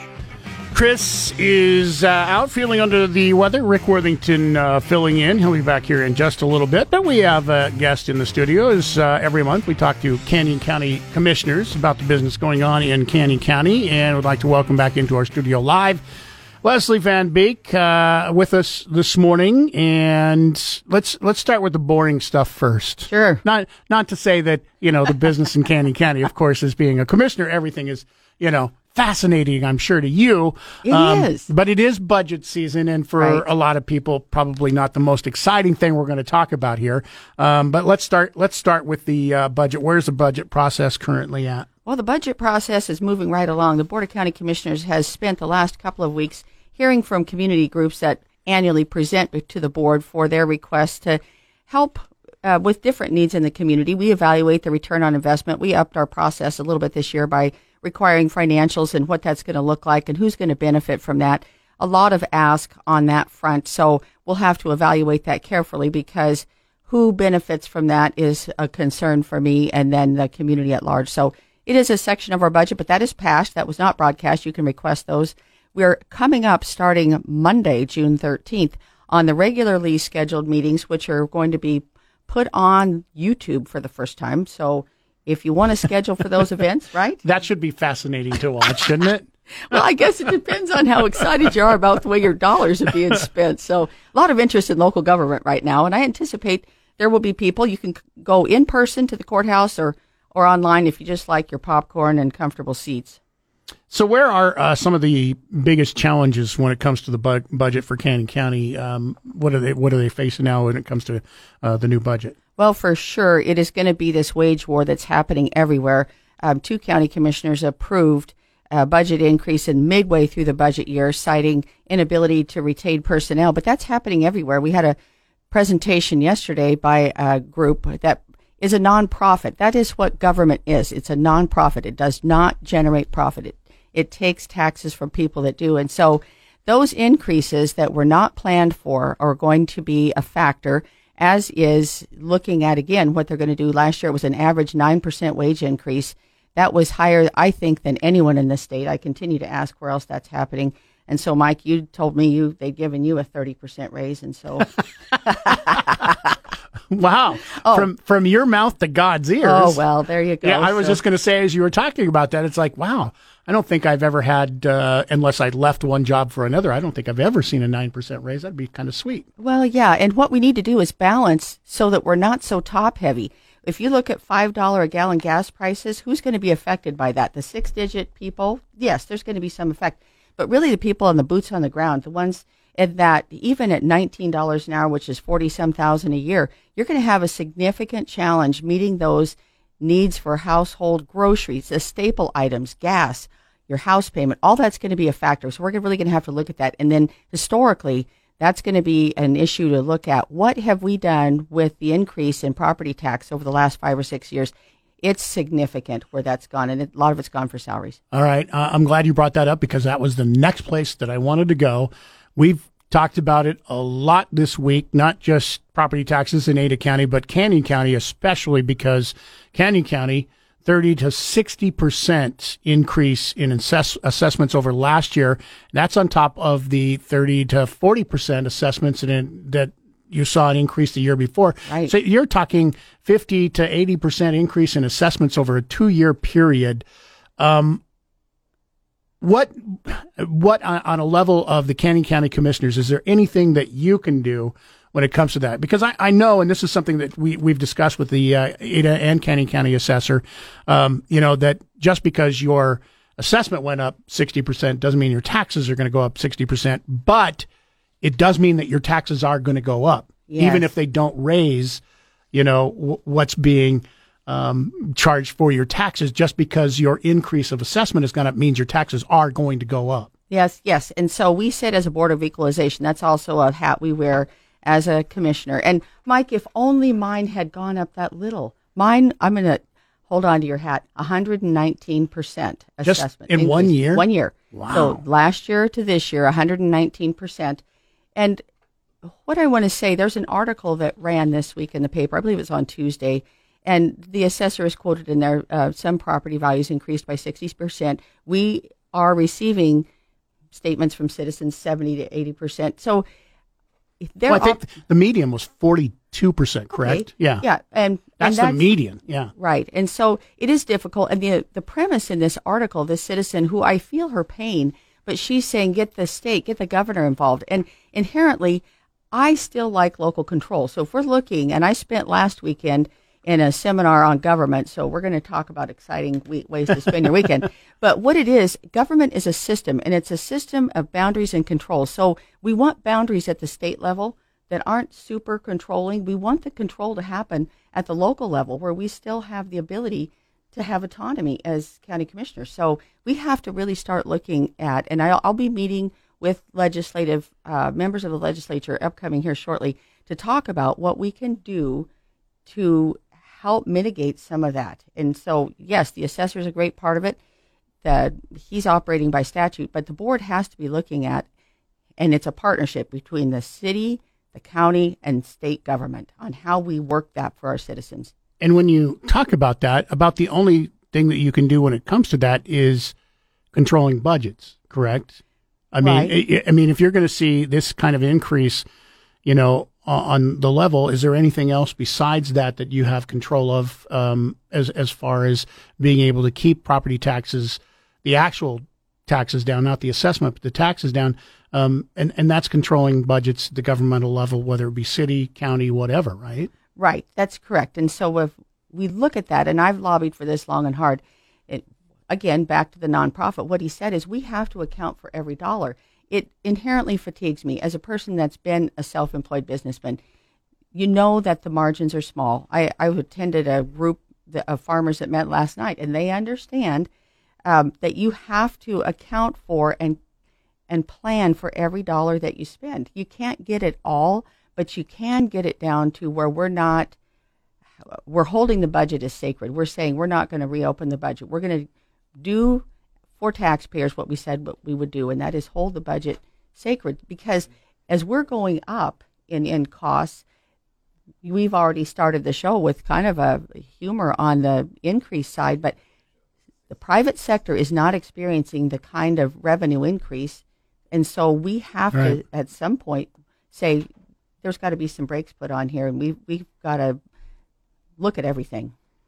Once again, we're talking with Canyon County Commissioner Leslie Van Beek. Uh, we'll take a quick break. More on the way. When we come back, uh, I want to talk about one of the cities in uh, Canyon County who uh, basically might be through a decision that they made be raising rates on or how much you pay for your house in a city. Uh, we'll talk a little bit about that. Get your input. That's coming up here next on News Talk KBOI. Ben Shapiro this afternoon at 1. Now back to Mike Casper and Chris Walton. This is Casper and Chris, live and local on News Talk KBOI. 854, Canyon County Commissioner Leslie Van Beek with us this morning. I, I want to make sure that we hit on this because this happened uh, just last week in Middleton. Middleton put a moratorium on new construction, six month moratorium on new construction in the city of uh, Middleton. And you, of course, know that I'm married to a uh, owner of a real estate company. Um, and she she came home after hearing about this and was just like, "What are they thinking? This is going to do nothing but raise the price of." Houses because you've limited the inventory once again. And even though it's a six month moratorium, it'll take another six months to get going back on, on the new construction. Um, so it's really kind of a year long moratorium on building yeah. in, in Middleton. So what's going on? What was what was the reasoning for that? Well, I was fortunate enough. A citizen invited me to attend a city council meeting on a, a reconsideration. So I didn't realize agendized on that was the moratorium itself. There's I'm recovering from the bus uh, wheel marks on my back here, but because the county was thrown under the bus a little bit, but it, not without merit. So I'm going to say that they were frustrated because we met with the Canyon Highway District 4 a couple of years ago and staged that to put impact fees in place for transportation desperately needed in the Middleton area. There's nobody that's going to argue that, but slow to get a quorum together, slow to get those intergovernmental agreements looked at, approved, moved through the process. So I spent the earlier part of this week. We had success. I worked with the city of Middleton closely, the Canyon Highway District 4, and the Board of Commissioners to get all that staged. So the week of June 27th, which is the soonest we could get that for noticing requirements, that's going to be a done deal July 1st. And I think there's people celebrating, and we should figure out where that party is because that's been a long time in coming. It's going to be a good thing. I anticipate, but I don't speak for the city of Middleton, but a reconsideration potentially of that may be in order, but I don't know. There's just um, government. We're in the process of balancing chaos and um, oppression. So somewhere in the middle there, when we can get our head around how to govern that, um, is going to be good. We're in explosive growth right now. Yeah, I, I, mean that goes without saying. Um, I know we just have about a minute here left, and I wanted to get to this. Um, community input meetings uh, yes, in Canyon County have been suspended. What's up with that? Well, following the May 17th primary, I was not a part of that decision, totally left out. I saw that started showing up on my calendar. So, two commissioners, I guess, decided they weren't going forward with that. I inherently object. This was an idea that I came up with when during my first term in office that I think is very important in that balance of power between government and the governed. And so, um, I anticipate I am working right now um, to try and get those back into place. Happy to do that as a single commissioner. And so we're lo- working on that. I, I want to give a shout out. I get lots of great advice. We're in the studio. He's going to be incognito, but Dave Leroy, uh, his experience, uh, that's what he says. There is no substitute for experience. So as you navigate through that, that's what you learn is a ju- just a ton. And I like the fact that he in 1990 was a nuclear waste negotiator. I think that inherently comes in handy with when you time you're working with government. So Leslie Van Beek, uh, pleasure to talk to you uh, as always. Uh, we'll look forward to uh, talking again next month about uh, business in Canyon County. Phone lines are open. We'll take a break. News coming up at the top of the hour. We'll get back to more of your phone calls and emails coming up on News Talk KBOI. Listen to KBOI online. Go to KBOI.com and click the Listen Live button. Now back to Mike Casper and Chris Walton. This is Casper and Chris, live and local on News Talk, KBOI. Investigators say 26 year old Nicholas Roske, clad in black and carrying a backpack and suitcase, arrived outside Kavanaugh's home at around 1 a.m. early Wednesday. Roske then allegedly called 911, saying he had a gun on him and wanted to, quote, kill a specific Supreme Court justice. Shortly afterwards, U.S. Marshals already on scene arrested Roske. In his possession, a Glock handgun, a tactical knife, pepper spray, duct tape, and zip ties, as well as burglary tools. Wow. So Not just any old knife, but a tactical knife. Here, here is someone who is upset at the supposed. We're, we're we're supposed to get this before the end of the month. For all intents and purposes, due to the leak from the Supreme Court, looks like Roe versus Wade might be overturned. So, um, he's he's upset by that and he's upset by the gun violence going on in, in this country, specifically, especially the shooting that happened in Uvalde, Texas, here uh, a couple of weeks ago. So, what does he do? He's upset of all those things happening. He takes a gun and he wants to kill a Supreme Court justice. It is no wonder that protection for Supreme Court justices is being weighed in Congress right now, getting more pr- protection that, that they already have. They should be protected. They should be protected as well as anybody. None of these opinions have even been released as of yet. And we've we're due. We thought by now we would have the uh, gun bill um, opinion that the Supreme Court was uh, looking at this week. That has not happened. Could happen today or tomorrow. Uh, we don't know. The Roe versus Wade decision, the Mississippi case, expected to happen um, here probably towards the end of the month. Um, Chris and I were joking about it and saying that you know they're probably going to release that on their way out of town on vacation. Um, oh yeah, they're they're not going to stick around for what's happening in Washington after they release it. The crazy part about this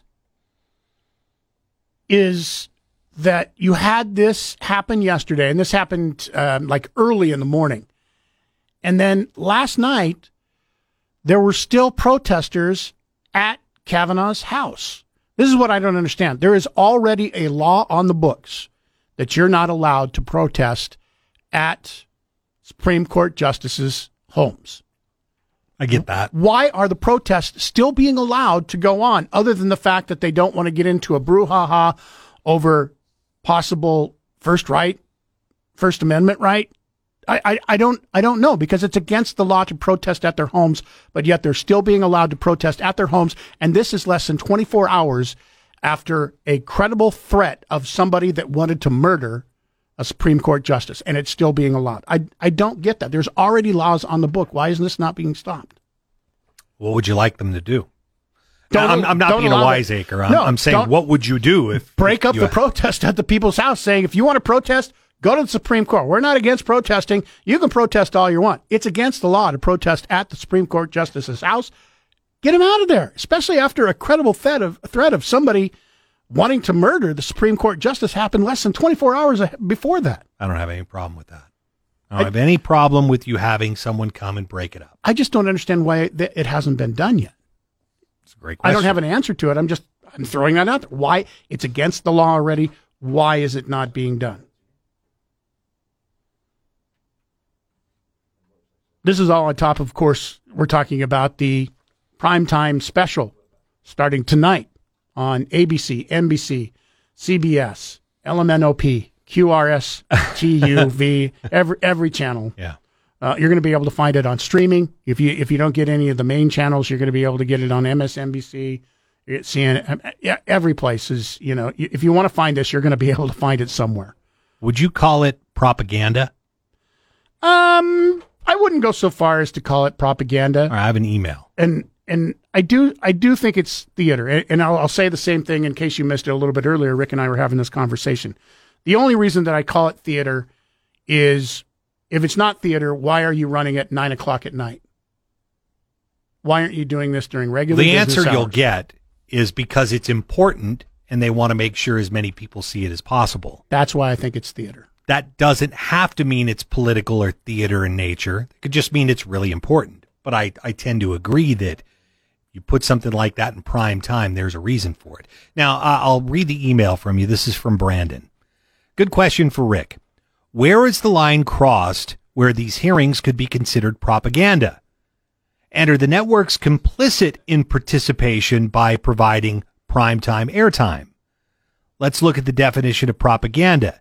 Information, especially of a biased or misleading nature, used to promote or publicize a particular political cause or point of view. Brandon says at the very least, you could say that they're trying to promote or publicize a particular political cause or point of view. These hearings could easily be held during typical business hours and accomplish the same goal of fact finding and information sharing. The news can then report what's relevant, but moving this to prime time and putting together what's essentially an evening news special crosses the line. It's pure promotional or pure promotion of a particular viewpoint for maximum ex- exposure. Thanks for the email, Brandon. Yeah, I wouldn't. I wouldn't go as far as to say necessarily that it's propaganda. Matt and Greenleaf uh, had another. This is a text message came in. Says Rick earlier said what happened in on January 6th with the insurrection. It wasn't a demonstration or a protest, but a couple of summers ago during COVID when they were destroying Portland and Seattle, along with the Chaz takeover in Seattle. What was that considered then? Because I remember it being called a protest most of the time.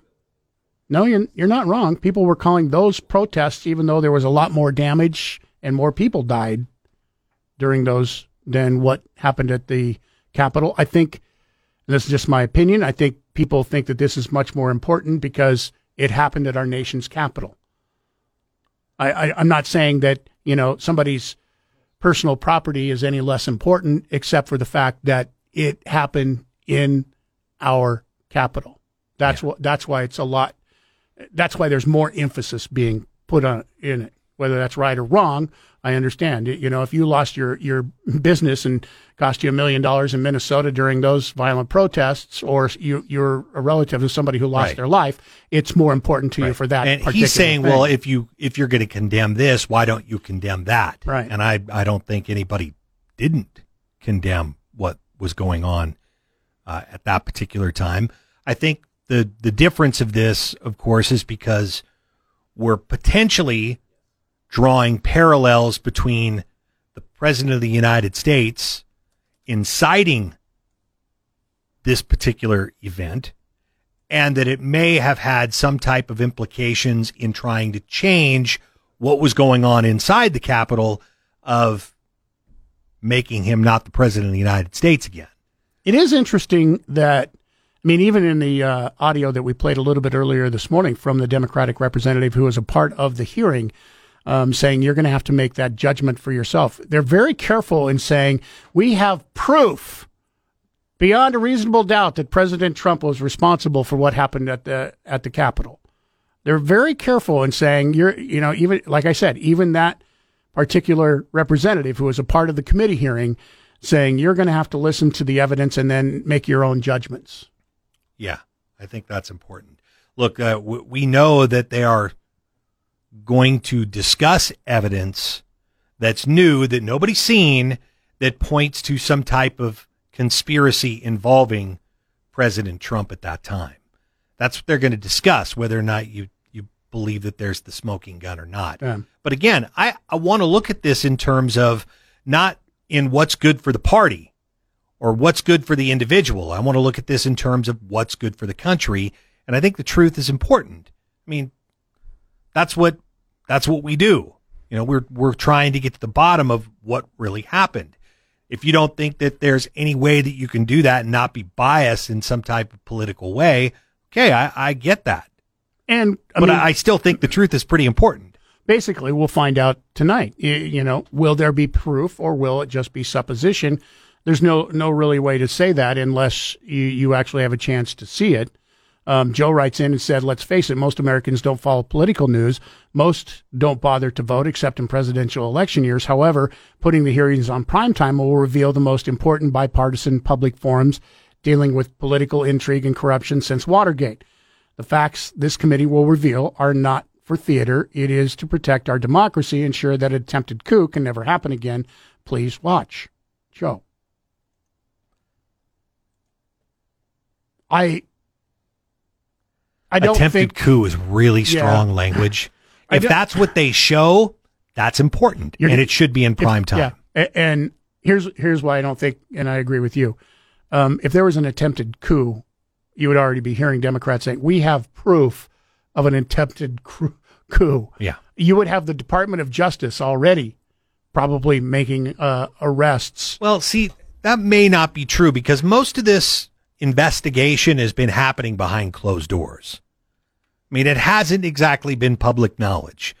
Could the people that are leading this investigation and going through all these depositions keep that information quiet? Ah, yeah, eh, that's sketchy.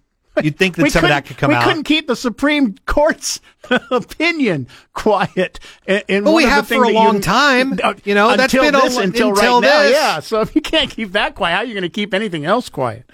Especially when you have that many people involved. Um, we'll take we'll take a quick break here. More of your phone calls uh, and emails. Um, it, it- just curious, all right. Are you going to watch tonight? I, I really don't think there are going to be a lot of people. I, I could be shocked, and you could see 10, You could be. 11 million people when you combine all the channels. Because, like I said, um, every letter letter of the alphabet is going to be involved tonight, basically. So, um, you know, you you could see 10, 11 million people watching. I, I I'll be surprised if there is that many. I could be wrong. Uh, are you going to watch? That's our that's what we're looking for this morning. Are you specifically going to watch? It gets underway tonight during prime time. We'll take a break. More of your phone calls and emails uh, coming up. If you're on the line, stay right where you're at. I promise we'll get to you next. Now back to Mike Casper and Chris Walton. This is Casper and Chris, live and local on News Talk, KBOI. 208 336 3700. Toll free 1 800 529 5264 from wherever you might be listening. If you have a Verizon uh, phone, you can just hit pound 670 to get in. Um, uh, email Mike at KBOI.com. Text us, same as our main number. Paul uh, in Nampa, been holding on, being patient this morning. Thanks, Paul. You're on News Talk KBOI. Good morning to you. Yes, thank you. Good morning to you too. I spoke with you earlier. I just wanted to clarify something. It is an important issue. It does need to be addressed, we do need to see more of the facts come to light. Um, as far as the uh, so-called insurrection, Will you? Be, our question: do, Will you be watching tonight?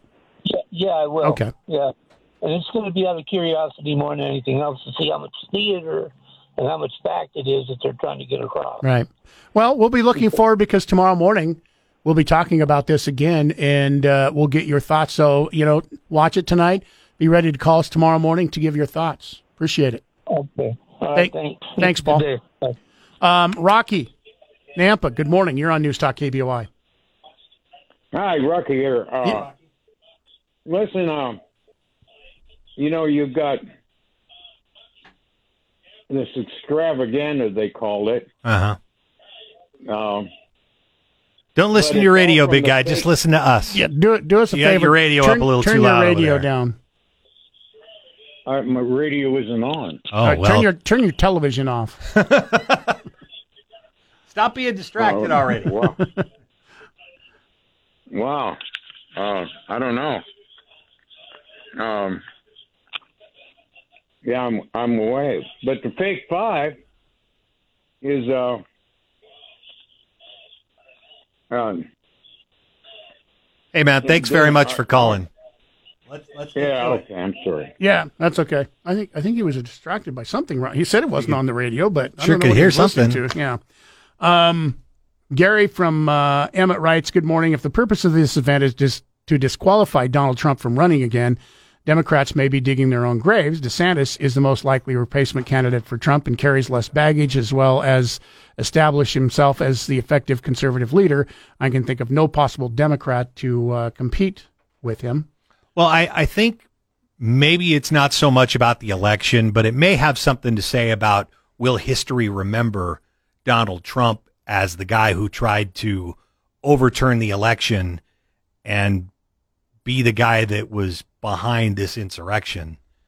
I mean, history will probably remember what happens during this entire hearing If- because they will certainly remember what happened on January prove it. 6th. Yeah, if they can absolutely. prove it. 100% correct, Mike. But yeah, I, I think there's more to it than just, you know, will Trump be the candidate or not? I think people have already decided that he lost. Let's not run that back up the flagpole again. Um, man, we I'll bet we have over fifty emails this morning. Um, How many don't like me? weighing in on this? Um, I- half of 'em? I think you've only you've already read the two that didn't Oh, like you.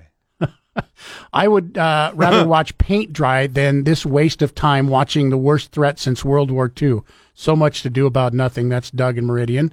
Uh, this show is just smoke and mirrors. They're trying to take America's eyes off the current problems we're facing. This is going to be one-sided show, and they're going to show cut-ups and a bunch of BS that we've already seen. Don't have anything new. Um, there is here's another one uh, email mike at kboi.com there is no way primetime show will show the whole picture. Sensationalism and bias um, are my points. The american public doesn't need to be inundated with the sensationalism 24 hours a day seven days a week. This isn't transparency. My opinion is similar to the kavanaugh hearings. I didn't watch them either. Get to the end of the story then tell me the outcome. That's where my interest exists. The outcome the bottom line the final answer. Yeah, well, that's fair. You know, I, I think it's hard. Heck, I mean, it's impossible to watch two weeks worth of this. yeah It's not. I, I you know, I couldn't watch the OJ trial either for that Americans reason. are going to you know. lose interest. Yeah, I, I think some of it is interesting, and we're going to get the highlights to you for sure. But you know, they got to go through a lot of you know. There's a process that in, in order for all this to happen, and uh, yeah, there's probably going to be some grandstanding. I mean, just Liz Cheney will have an opening remark that is supposed to be, you know, probably. I I'll just I'll say I'll take the over on the dramatic. You know, whatever the over under Oh, is, I'll take yeah, the over on the dramatic. drama, drama Yeah. in this. Um, John, uh, another one calling, uh, I think it's propaganda. So if you want to call January 6th an insurrection, then all the riots and city destruction during the year leading up to it uh, must also uh, not be called just a street party. Think about it. Televising this circus is just that, and it's all on the government propaganda channels ABC, NBC, CBS, PBS. These are all the same as the Russian propaganda machine. They had to copy it from somewhere. Me watching? No, it's summertime. I think uh, you guys will be able to sum it up in a minute or so um, tomorrow morning if needed. That's possible. Yeah. Yeah, that that's not. You might be right on the money there. We don't definitely know. are not going to be ignoring it. That's for sure. Um, we'll take a break. More of your phone calls and emails. Um, like I said, I, I expected, you know, maybe a few people to weigh in with whether or not they will be watching it tonight. Like I said, we've um, got probably between 50 and 100 uh, emails and texts weighing in on your thoughts. And they're all saying, Mike, we're counting on you to break it down for us tomorrow. Don't screw that up. Uh, we'll take more of your phone calls and emails No on the pressure, way. Mike. News coming up here next 208 336 3700 pound 670 on your Verizon Wireless. Broadcasting from the Empire Title Studios, we are, are News Talk, KBOI. 208 336 3700 pound 670 on your Verizon Wireless.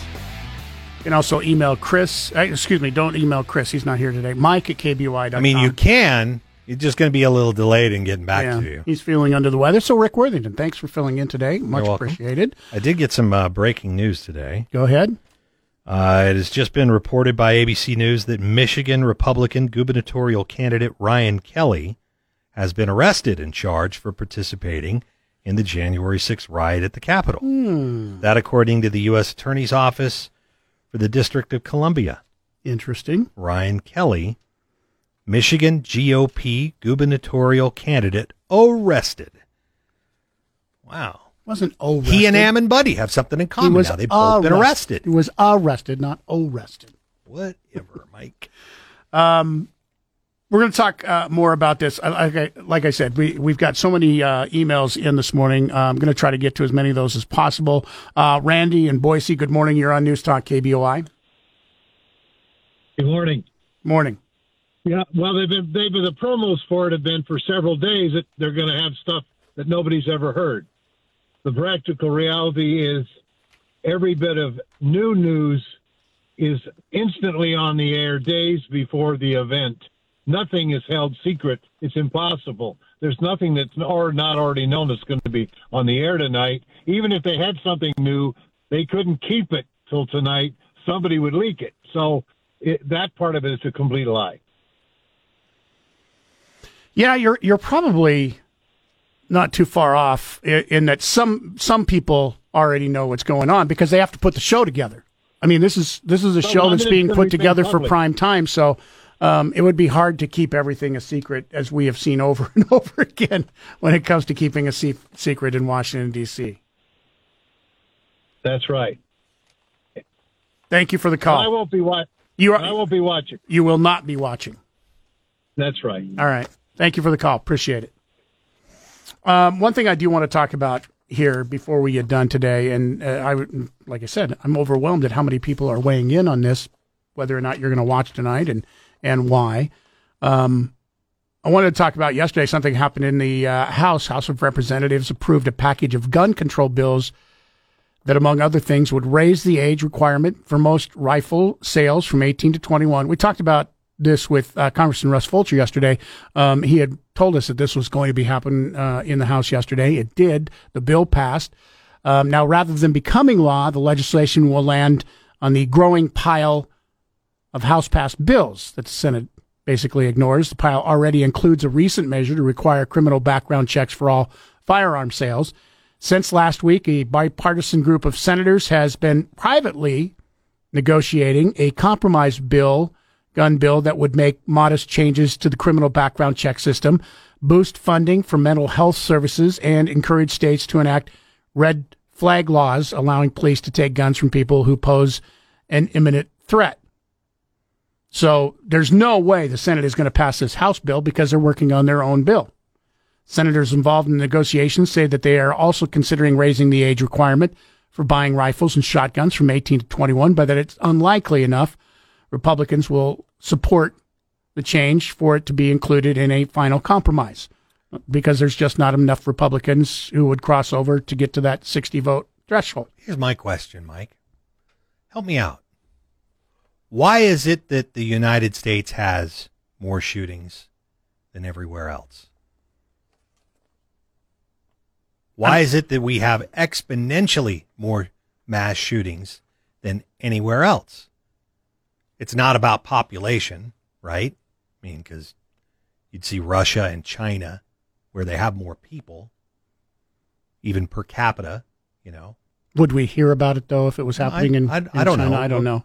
I I think if there were a mass shooting, you would, because everybody's got a cell phone. You'd see footage. You'd see it well, somewhere. you're, you're not in China.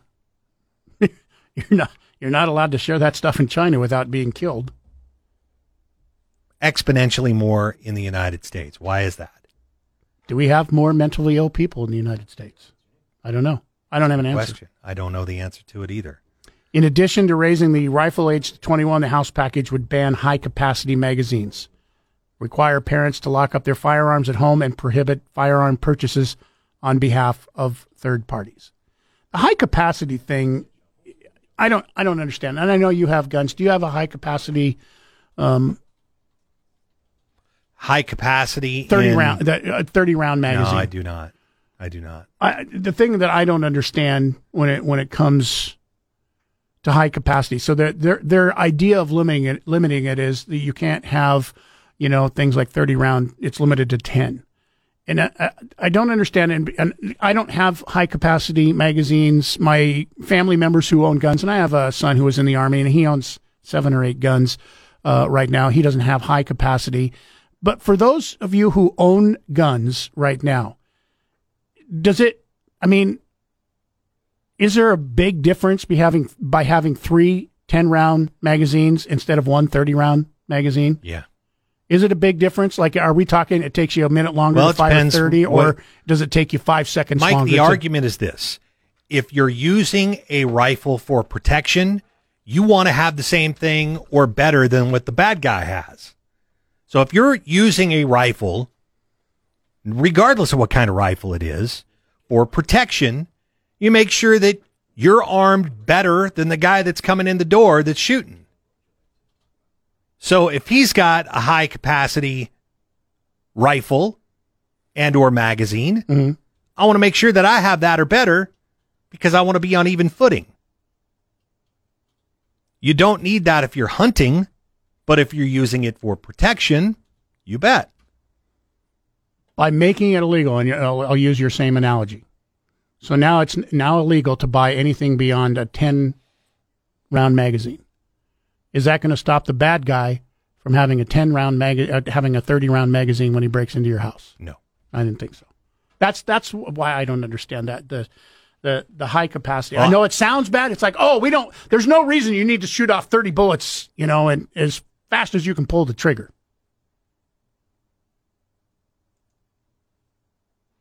I I'm just telling you what the argument is. No, I get it. I'm not in favor I'm- of yeah, it and I- personally. I'm I'm I'm just like I some of the things that they're talking about, and like in this bill, some of the things in this bill, I don't understand. Red flag laws Mm-hmm. is against the Constitution. You can't do something, take away somebody's right or property without due process. I have a 22, and I'm not sure what the capacity is, but it's not that high. It's not 30 rounds. Right. I just I I, I- I ask it for my own personal uh, information because I don't know. I've never you know shot a that had 30 round capacity magazine. Is is it something I that fired would- one. I I fired a rifle like that, but I don't own one. Right. I, I'm just curious when it comes to shooting that, is it much, much faster to do 30 rounds or is it quicker to be, or is it just almost as quick to be able to do 10 rounds each, drop your magazine, put in, click in a new one and No, fire the- off 10 the, rounds? The or does- 30 is yeah. You there are some people out there that could change a magazine lickety split. I'm not one of them. All right. Honestly, I, I mean I know how to shoot, but I, I can't change them out like that. Yeah, the 30 round capacity does keep you from having to you know drop a clip, stick another one in, get your rifle ready, readjust aim. Yeah. Uh, Sarah Boise, thanks for holding on there this morning. You're on News Talk KBOI. Good morning to you. Hi, thank you. Um, so one of you earlier said that you don't, or why is it that America has more mass shootings than other countries? And, I did. I did, um, yes. I think America. yeah, I think America is a little soft on our security. Like you go to Malaysia and there are guards at every single door with um, weapons standing there. So that's you know scary to walk in with a weapon. You're not going to get very far. And um, in Singapore, like there's signs all over the airport that say like if you do this, this is what's going to happen to you. Like in X amount of time. Versus America, it's like if you go to jail for something and you you sit there and you may rot in jail, but you sit there with three square meals and a you know safe environment for the most part. Versus other countries that have a lot harsher punishments and a lot harder security in um, in large places. So I, you know, I you just don't see um, hard security in America like you do other places. Interesting. I never, never thought about that. That's true. You go. But there are some you very, very places like Malaysia. You go to jail for throwing gum on the street. Yeah. right. yeah, you can get. yeah, and then can I say one more thing about like I think that this like we need to have a solution while we do the gun control thing for our schools. Like, why are we not saying in the meantime, since we can't, you know, stop, you know, selling guns or automatic rifles or whatever it is right now, we're going to do this X, Y, and Z to make our schools secure. Until then, we're going to put money into that instead of sending billions of dollars in foreign aid.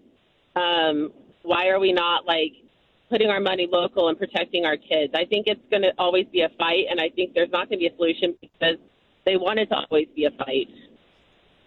Thank you for the thoughts, Sarah. Appreciate it. Thank you. Thank you. He makes a good point. Yeah. Uh, Bob Nampa, good morning. You're on News Talk KBOI. Morning, guys. Well, a couple of points you brought up this morning. The red flag laws. So you were able to take someone's firearm if they're in imminent danger. Who determines what is an imminent danger and who is an imminent danger? Once you give them the right to do that, you know, hey, this guy, he, this guy jaywalk, he's an imminent danger. We got to take his goods, you know. And uh, also, this is not about anything but control. Period. It's not gun control. It's control of, of the population. That's what they're looking for.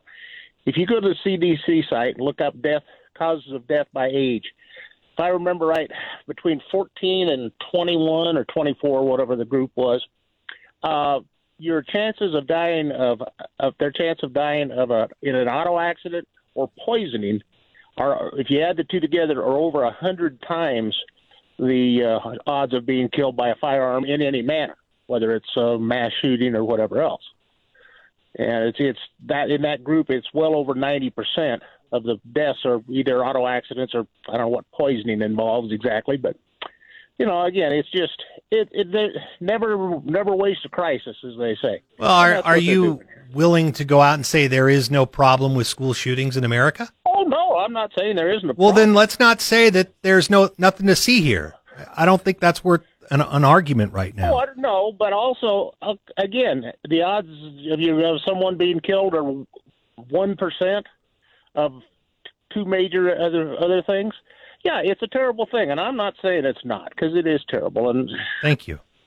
sadly, we're we're reaping the last two, probably last two generations at least in this country of the way people have been taught and uh, the mindset and what have you, and it's starting to come home to roost. Sadly. Well, what would you like to do then? Look, I, I'm I'm not. I don't want to put words in your mouth, and I'm not accusing. I'm just saying.